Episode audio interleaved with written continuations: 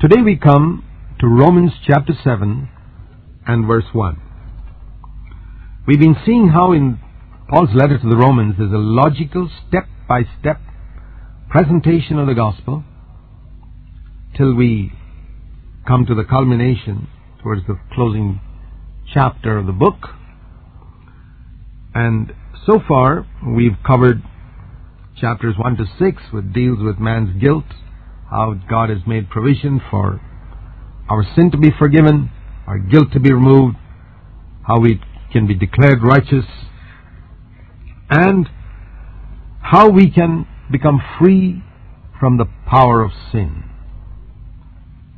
in Romans chapter 6.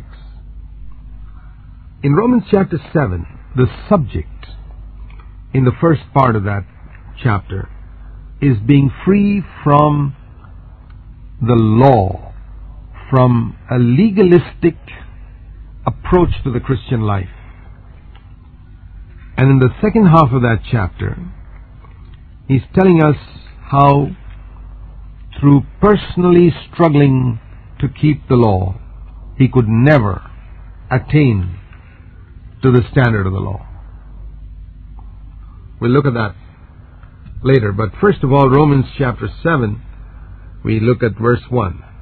He says, Don't you know, brethren, I'm speaking to those who know the law, that the law has jurisdiction over a person as long as he lives. That's the first sentence. How long can the law apply to a murderer or a thief? As long as he's alive. What, the, what can the law do to that man when he's dead? You can't do anything to that man when he's dead. And so that's the first point to be established. The law can do nothing to a man once he's dead. The law has no power over a man once he's dead. You see what he's working up to, that we have died with Christ. And that's how we are delivered, not only from this, not only from sin, that was our old master, but also the law. Because the law has no power over us when we are dead. Then he uses the example of marriage. A married woman is bound by law to her husband while he is living. But if her husband dies, she is released from the law concerning the husband. Supposing a man, a woman is married to Supposing a woman's married to a very wicked man, a cruel, evil man, and she suffers and suffers and suffers and suffers under such a husband, wondering when she'll ever be happy, and one day her husband dies. She's free.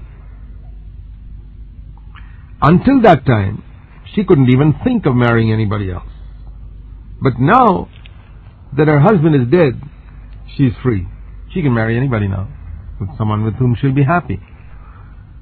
But if while her husband is living, verse 3, she marries another man, then she's, she's to be called an adulteress.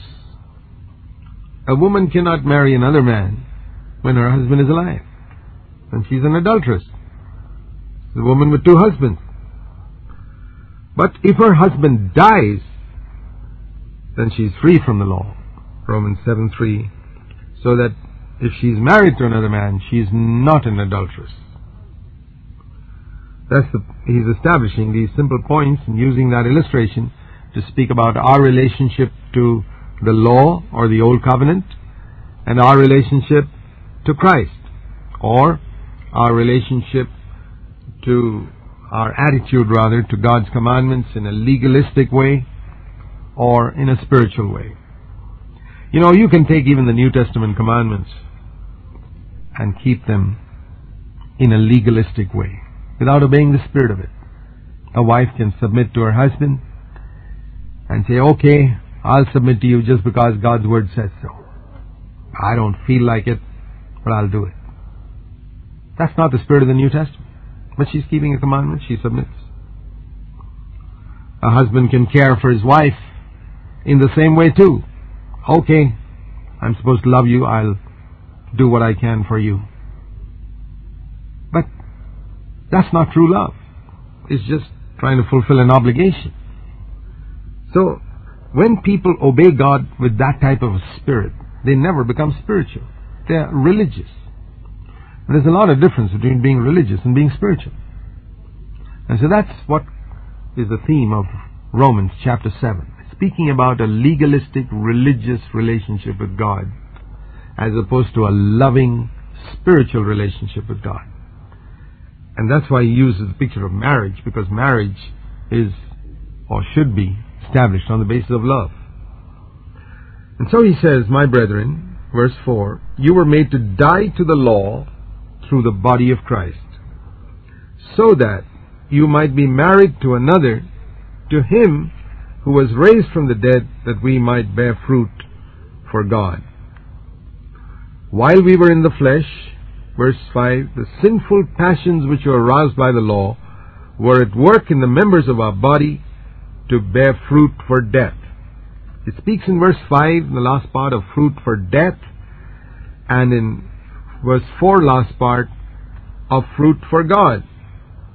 But now, verse 6, we've been released from the law, having died to that by which we were bound, so that now onwards we serve, like I was just telling you, in newness of spirit and not in the oldness of the letter. That means it's not an obligation that I have to obey God, but with joy. You know, in the Old Testament, they were told to tithe. 10% of your income must be given to God. How many people do you think in the Old Testament did that joyfully? Probably very few or none. But they all did it. But the Lord never said you got to do it joyfully. The Lord said you got to do it. And even today, people who insist on the tithe, hardly anybody pays it joyfully. They pay it reluctantly. Most people don't pay it at all.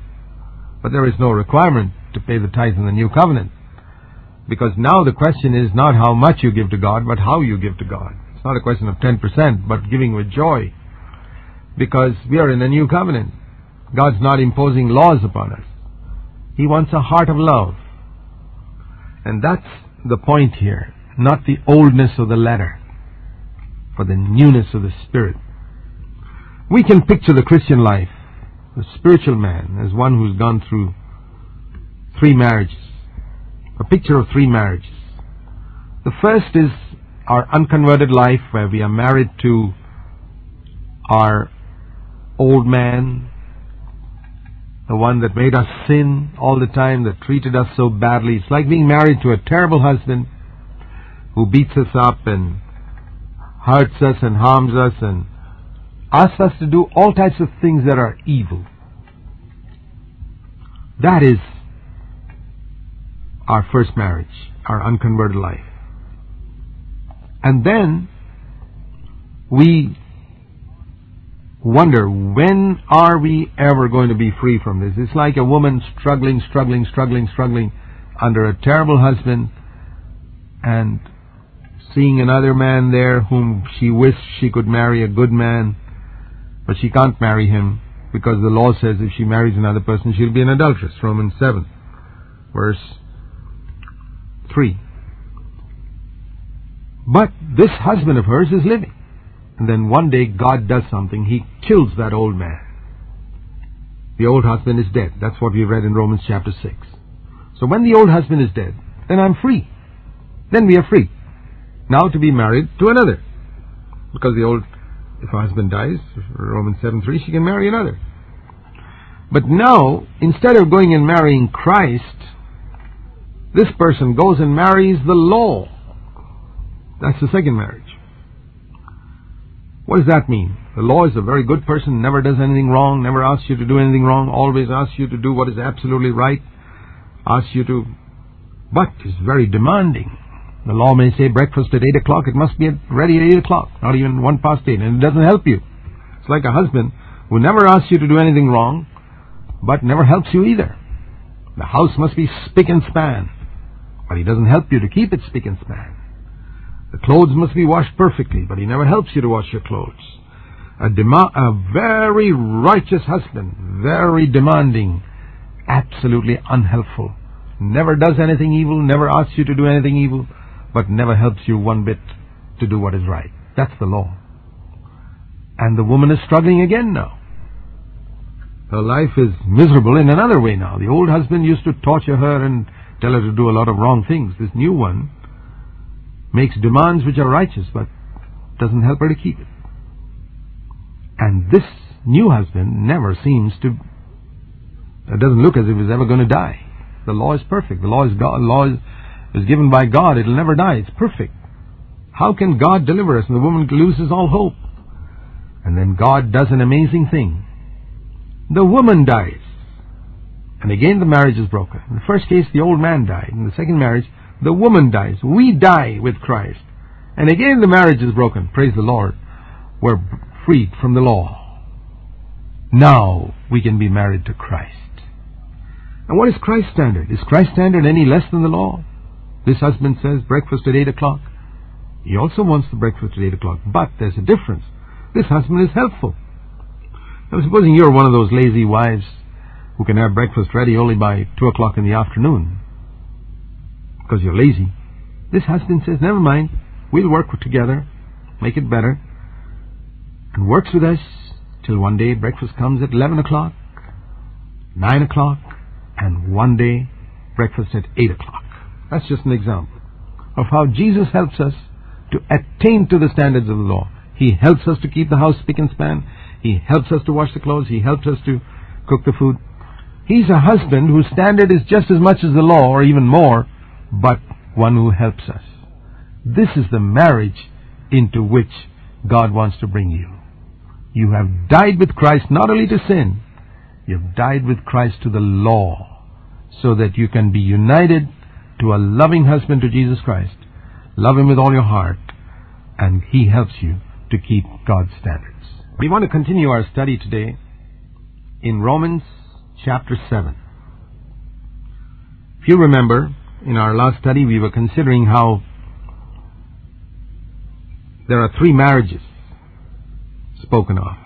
One is a marriage to the old man, a bad husband who tortures us, and the, God kills the old man as we read in Romans 6 and that marriage is broken. And then this person who's released from this believer, whose old man is dead, instead of being married to Christ, he marries the law. In other words, he begins to serve God legalistically. He has a legalistic relationship with God according to the oldness of the letter. And he's now suffering under a husband who's so demanding, but who never helps her. And now God delivers her, not by killing the husband, because the law of God can never be killed, but by killing the woman. We die with Christ. And again the marriage is broken. We come to the third marriage, which is where we are married to Christ, whose demands and standards are just as much and more than the law, but who helps us to keep the standard. And so it says here, you know, like when a woman is married to a husband, she produces children. When you were married to the law and to the flesh, your children were fruit unto death, it says in Romans 7 5. But now that you're married to Christ, it can be fruit for God. Even being married to the law does not produce fruit for God. In other words, there's not much difference between being married to the old man and being married to the law because when you were married to the old man, you committed a lot of sins. God wasn't happy with that.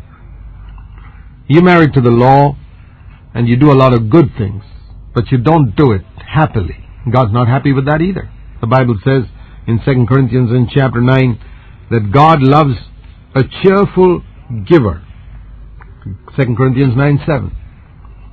Now, God's not happy with a man who obeys him out of compulsion, reluctantly, does keeps the commandments, but unhappily.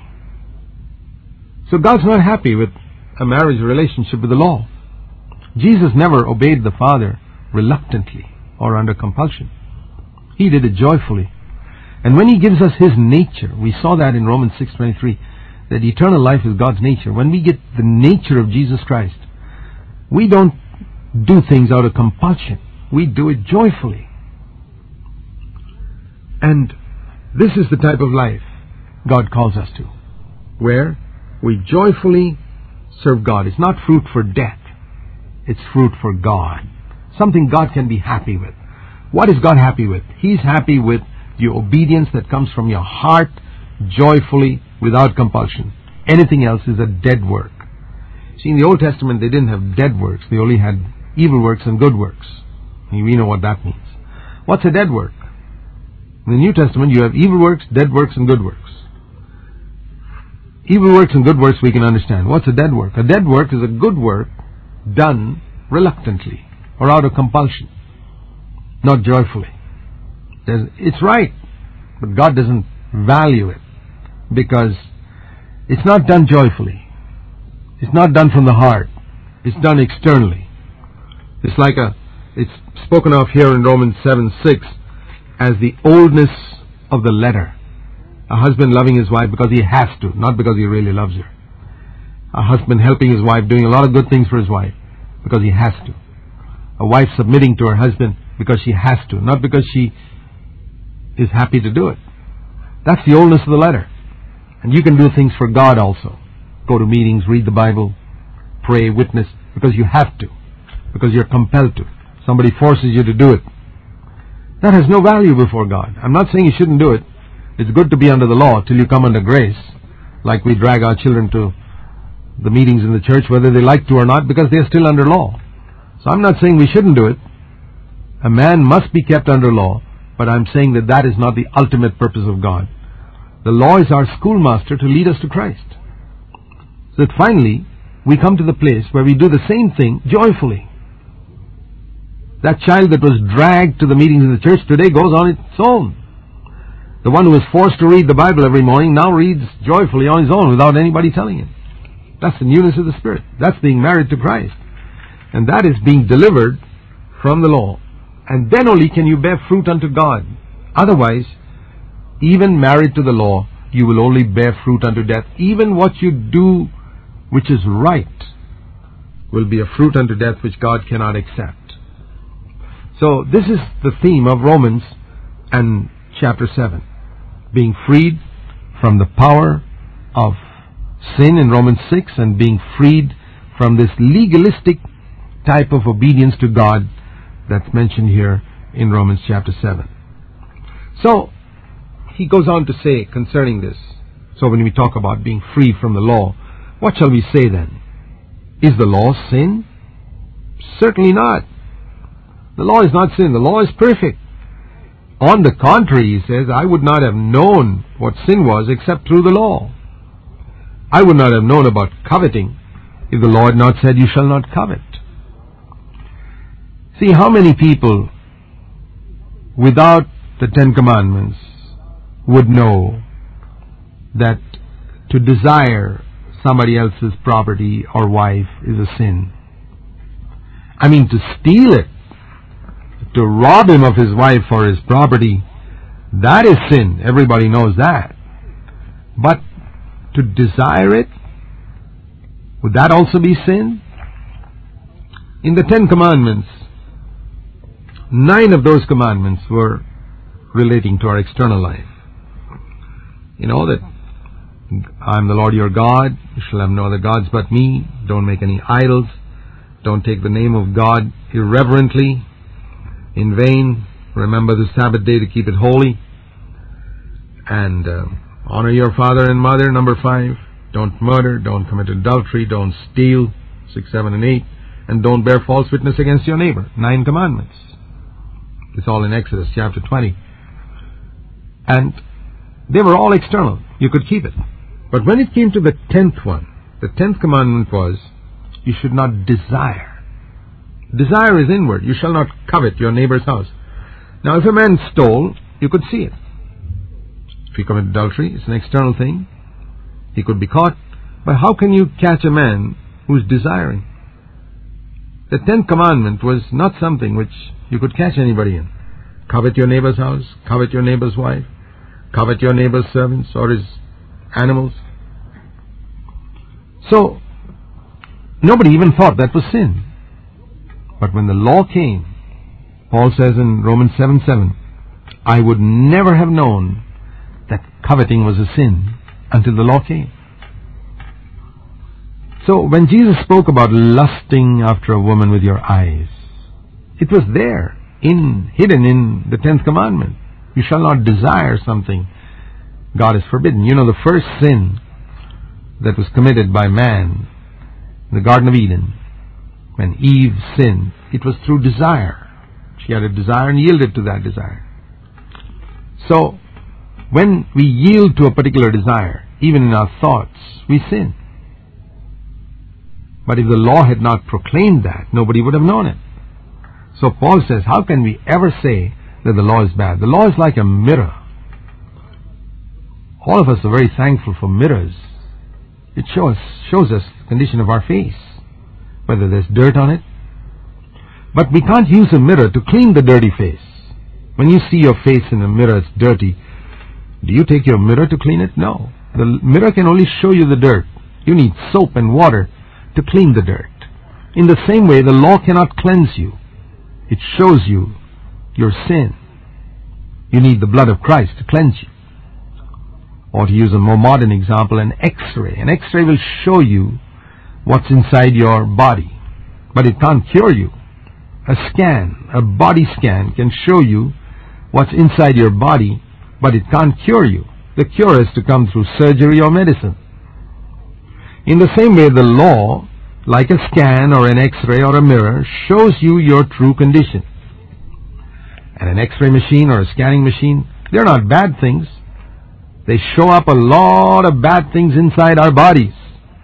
But they're not bad themselves. They are excellent things. Very useful. And so he says the law is not bad. It's like saying, I would not have known that there was a sickness in my body except for that scanning machine. Paul says, I would not have known that there was sin in my life if it were not for the law. The law picked out that small little thing in my heart called covetousness. You shall not lust. Covet and lust are the same words. You shall not have evil desires in your heart. And he says, sin, verse 8, taking opportunity through the commandment, produced in me coveting of every kind. Saying that sin used this law to remind me of all these wrong desires and aroused all kinds of forbidden desires within me. Paul is very honest. Paul doesn't pretend that he didn't have a struggle with sinful thoughts in his heart. He says, I found all types of desires. Externally, Paul says in another place that he kept all the commandments from his childhood. Even the rich young ruler told Jesus he kept all his commandments from his childhood, all the commandments. But Paul here is very honest, In the tenth commandment was placed by God to find out who is honest. And do you know what God is testing in you, my friend? He's testing to see whether you're honest, whether you will admit that there are desires in your heart which are contrary to God's laws. There are things in your life which are wrong. The law, the scanning machine, shows you what's wrong. Acknowledge it. Admit it. Apart from the law, sin is dead. If the scanning machine was not there, you'd be ignorant of your true condition. If the law was not there, you wouldn't realize what a terrible sinner you are. You'd be glorying in your external righteousness. But when the scanning machine searches the deep parts of your heart, the law of God goes in, the tenth commandment, you discover you're a sinner. And you acknowledge it. And in that acknowledgement is your salvation. Acknowledge your sin. It's the first step to being free. We turn today to Romans chapter 7 and verse 9.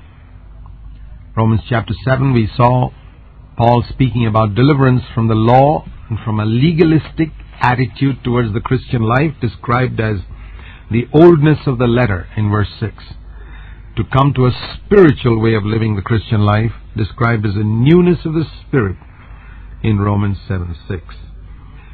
In Romans 7 9, Paul says, I was once alive apart from the law. What does that mean? Was he really alive? What he means is, I was unaware of sin. My life, it's like a man who didn't take a scan of his body and didn't realize that he had a cancer inside him. The cancer was growing, but he didn't realize it, and so he was very happy.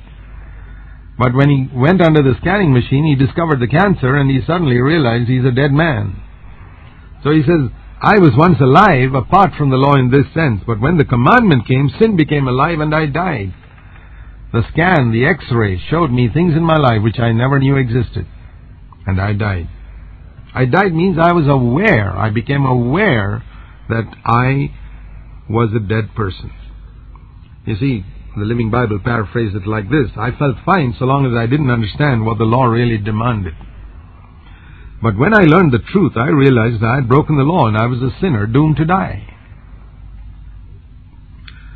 Verse 10 And the commandment which was to result in life proved to result in death for me.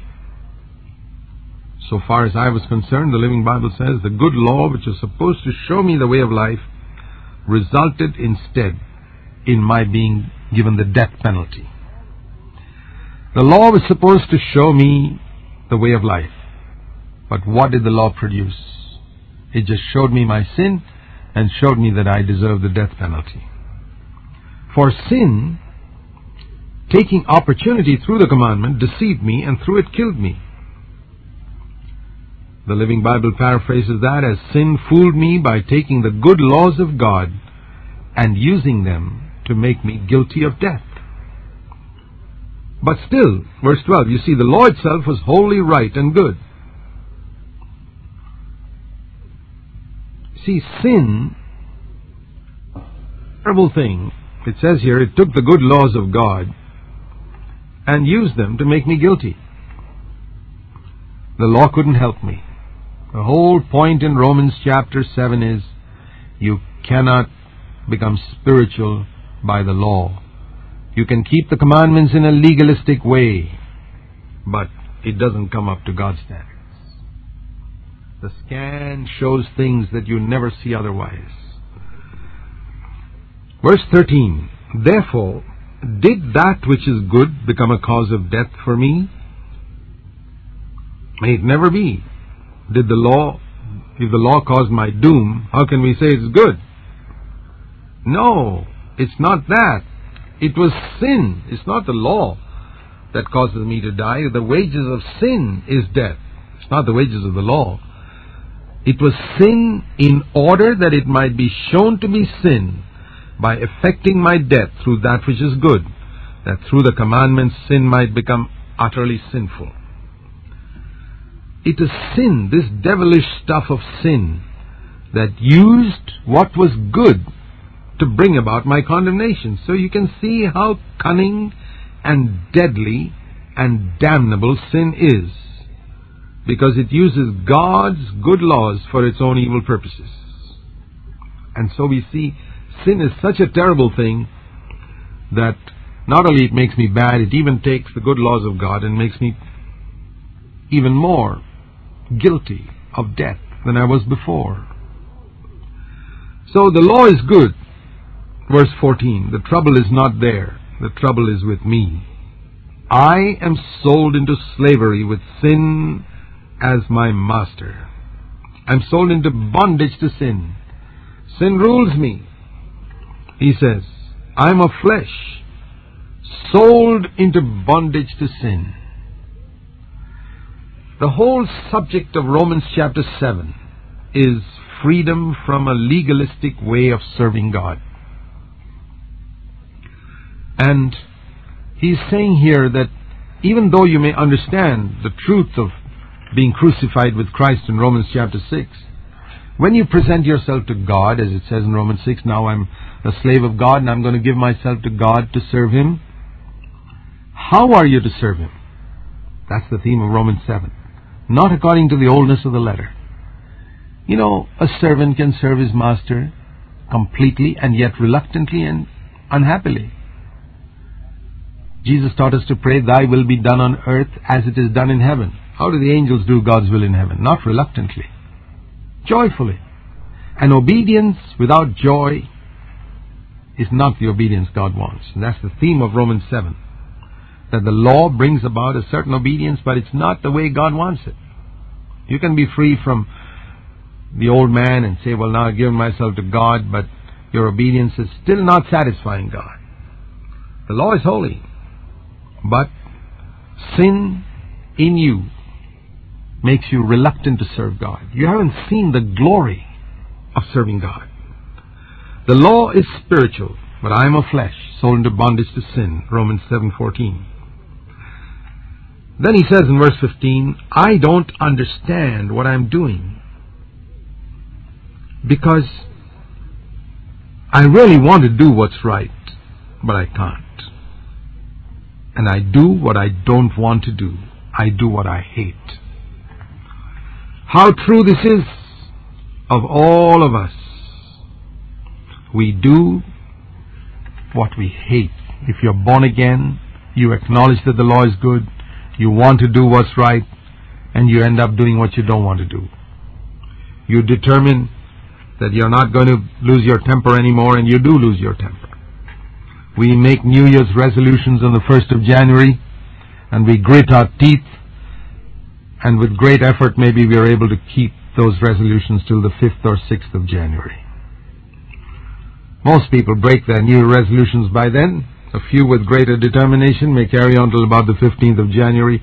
Hardly anybody goes beyond the 31st of January. It's all broken by then. So the next year we make a new set of resolutions. That doesn't turn out to be any better either. That which I'm doing I don't understand. I'm not doing what I want to do. I'm doing the very thing I hate. Is that your experience? Like we read in Romans 7:15, you're not honest about it. Paul is. Honesty is something God really loves, you know. He really wants us to be absolutely honest. Lord, I really acknowledge your laws are perfect. I want to keep them, but I'm not able to keep them. Is this your condition? This was Paul's condition too, and he was delivered from it, and you can be also. Listen, that which I'm doing I don't understand. I'm doing the very thing I hate. Romans 7:16.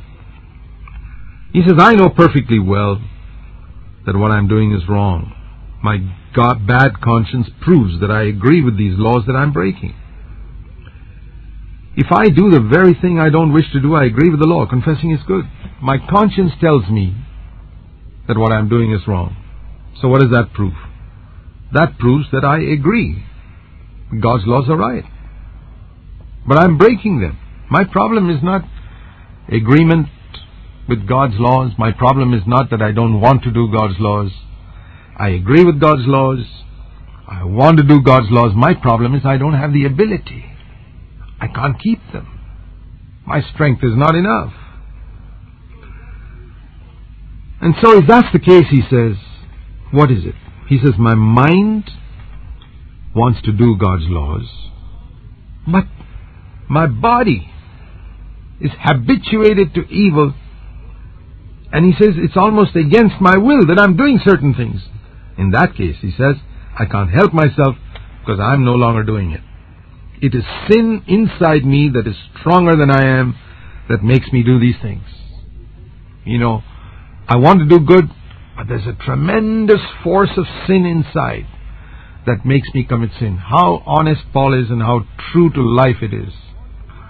You don't want to lust anymore with your eyes, but all of a sudden in a moment of temptation, this force of sin makes you do what you don't want to do. And the same way you don't want to lose your temper, but the force of sin inside you makes you lose your temper. Well, this is Paul's experience also, and there's great hope for us eh, because he came through to victory. Then he goes on to say in verse 18, I know that in me nothing good dwells. That's in my flesh. I'm rotten through and through as far as my old sinful nature is concerned. That's my flesh. The wishing is present to me, the doing of good is not. I've been converted, I have a desire to do good. Now that's better than the unconverted person who has no desire to do God's will. He says, I'm not like that. I'm a converted person. I desire to do what's good. Romans 7 is not describing an unconverted person. We're converted, we're born again. We want to do what's good. We're not like those godless people who don't want to do God's will.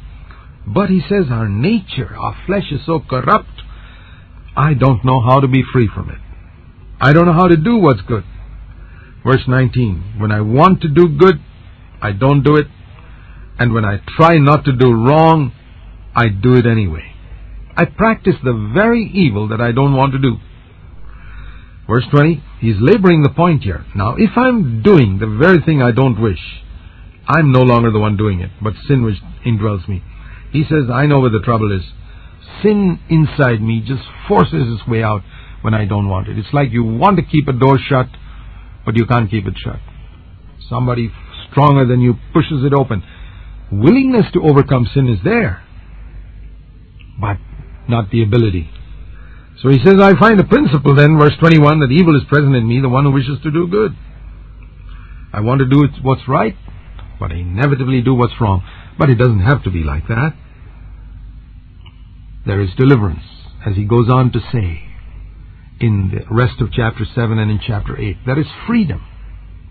The Holy Spirit can come to help you to be free. We'll consider that in our next study. In our last study, we had stopped at this point where Paul said in Romans 7 that he was doing the very thing he did not want to do. Verse 20. I'm doing what I don't want to do. And I've discovered where the trouble is. It is sin that has got me in its evil grip. Even when I want to please the Lord, I'm not able to please the Lord.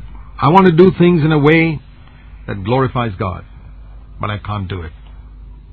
Something within me forces me to do what I don't want to do. Verse 22, he says, I love to do God's will as far as my new nature is concerned.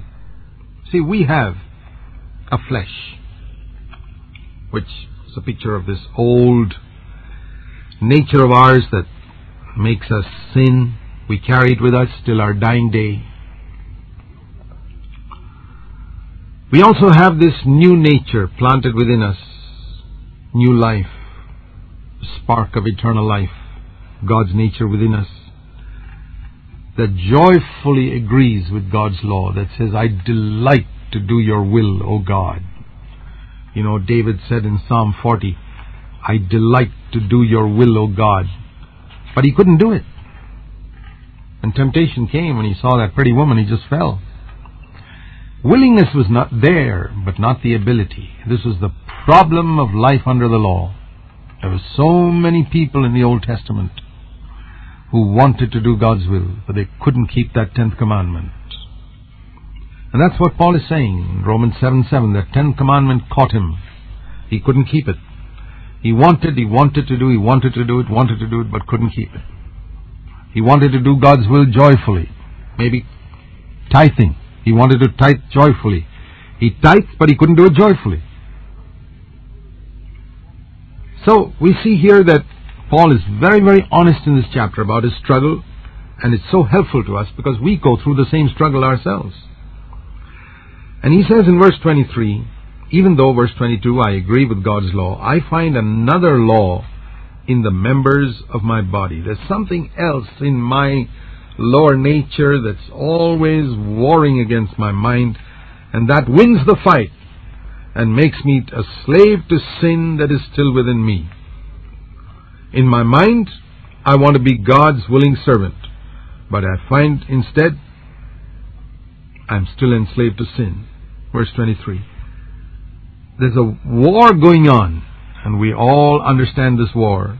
In my mind, I want to do God's will, but then there's this other law of sin, which is in the members of my body, which is habituated to doing what is selfish, habituated to being proud and arrogant and speaking rudely and lusting with the eyes.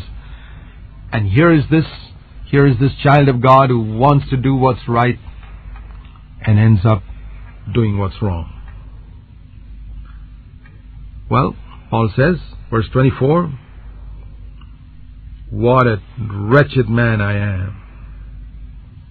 Let me read the new, the Living Bible paraphrase of it. You see how it is. My new life tells me to do right. But the old nature still inside me loves to sin. So true.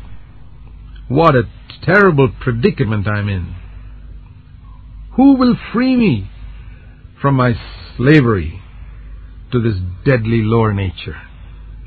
Thank God it's been done by Jesus Christ our Lord. He has set me free. Thanks be to God through Jesus Christ our Lord. So he says, on the one hand, my mind serves the law of God, when my flesh serves the law of sin, that pull towards sin will always be there till I die, Paul says. Now that verse teaches very clearly there's no such thing as the eradication of the flesh within us, which however you may want to describe the flesh. There is no such thing as that being eradicated. The lusts in our flesh remain there. They will not be eradicated. But there is power to be free from them, to overcome them. God gives us the ability, not only the willingness. That is the new covenant. So in Romans 7, he's talking about how God has given him a desire to do God's will. But he doesn't have the ability. He's always falling, always falling, always falling. Now, in the new covenant, we are told in Hebrews in chapter 8 that God has made a new covenant with us now, which is different from the covenant in the Old Testament. He says he finds fault with that old covenant law in Hebrews 8 verse 7 and says the days are now coming, Hebrews 8 8, where I'll make a new covenant. And this will not be like the old covenant, verse 9. And this is the covenant that I'm going to make with the house of Israel. Verse 10 I will put my laws into their minds. I will write them upon their hearts. I'm going to put my law into their minds and I'm going to write them upon their hearts. What does this mean in practical terms? You see, in the Old Testament, the law was written externally on two tablets of stone. It was not written internally in people's hearts. The new covenant, God says, what was written externally will now be written internally. Those stones, tablets of stones, submitted to the finger of God coming and writing those Ten Commandments. Now God uses that picture and says, I'm going to do the same thing inside your heart. And when I do it inside your heart, I put my law into your mind, I write them in their heart, I'll be your God. What's going to happen? In practical terms, God is going to give me a deep desire to do God's will and also the ability to do it. It solves this problem. The new covenant solves this problem. The God who gave me the desire to do His will will also give me the ability. That's what we read in Philippians chapter 2 and verse 13. God is at work in you. And whenever the Bible speaks about God being at work in us, that is through the Holy Spirit. God works in us through the Holy Spirit to make us desire and to do God's will. To work, to will, and to work for His good pleasure. To desire His will and to do His will. That is what God does in our hearts through the new covenant, through the Holy Spirit. When it says God is at work in you, what's He talking about? He's talking about the Holy Spirit working inside us. And when the Holy Spirit works inside us, He gives us a desire and ability. He works in us to will and to do, to will and to work His good pleasure. So, that is what the new covenant is all about. So it says in Romans chapter 7 verse 25, Thanks be to God through Jesus Christ our Lord, that even though my mind continues to serve the law of God and my flesh will always have this tendency towards sin, it's not going to be, it's not that I'm not going to be free from it. There is freedom. Wretched man that I am, who will set me free from this body of death? Thanks be to God through Jesus Christ our Lord, even though my flesh has this tendency to sin, I will still be free. That's the meaning of Romans 7:25. And therefore, there is no condemnation chapter 8 verse 1 for those who are in Christ Jesus. There is no condemnation for those who are in Christ Jesus. This is God's Word. I can be free from sin's power in my life.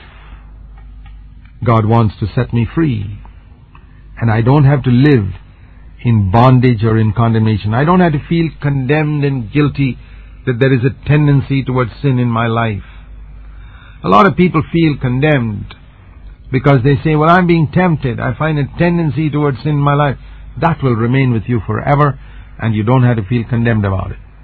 Isn't that the good news? That is the good news. I don't have to feel condemned about this sinful tendency in my flesh. No, I can be free from it. There is no condemnation for those who are in Christ Jesus. If you are in Christ, the flesh still continues to serve the law of sin as we see in Romans 7:25 that means my lower nature is still attracted and pulled towards sin all the time but there's no condemnation and he goes on to say that the law of the spirit Romans 8:2 sets me free from the law of sin and death that's the ultimate there is deliverance but it's only through the power of the Holy Spirit. There's no other way to be free. What we can be free, what we need to be free from, first of all, is condemnation. This is a very important point because a lot of people don't distinguish between temptation and sin. The Bible says that even Jesus was tempted as we are. We know that in Matthew chapter 4, Jesus was tempted. And you will be tempted. Till the end of your life, you'll be tempted. But temptation does not prove that you're evil. Jesus was not evil. There was not a speck of sin, not a smell of sin in his life. But he was tempted. So what? When you put gold into the fire, that's temptation. The gold comes out pure. That's victory. Jesus was put in the fire of temptation and he came out pure. He was pure when he went in, he was pure when he came out. The fire only tested his purity. Temptation came and he resisted it and overcame it. God gives us the same nature. The power of the Holy Spirit gives us the same nature of Jesus Christ within us that's able to resist temptation. Otherwise, we cannot do it. Otherwise, our entire life will be like it's described in Romans chapter 7, up and down and up and down. But God wants us to, wants to free us completely and totally by the power of His Holy Spirit. Open your life to the Holy Spirit.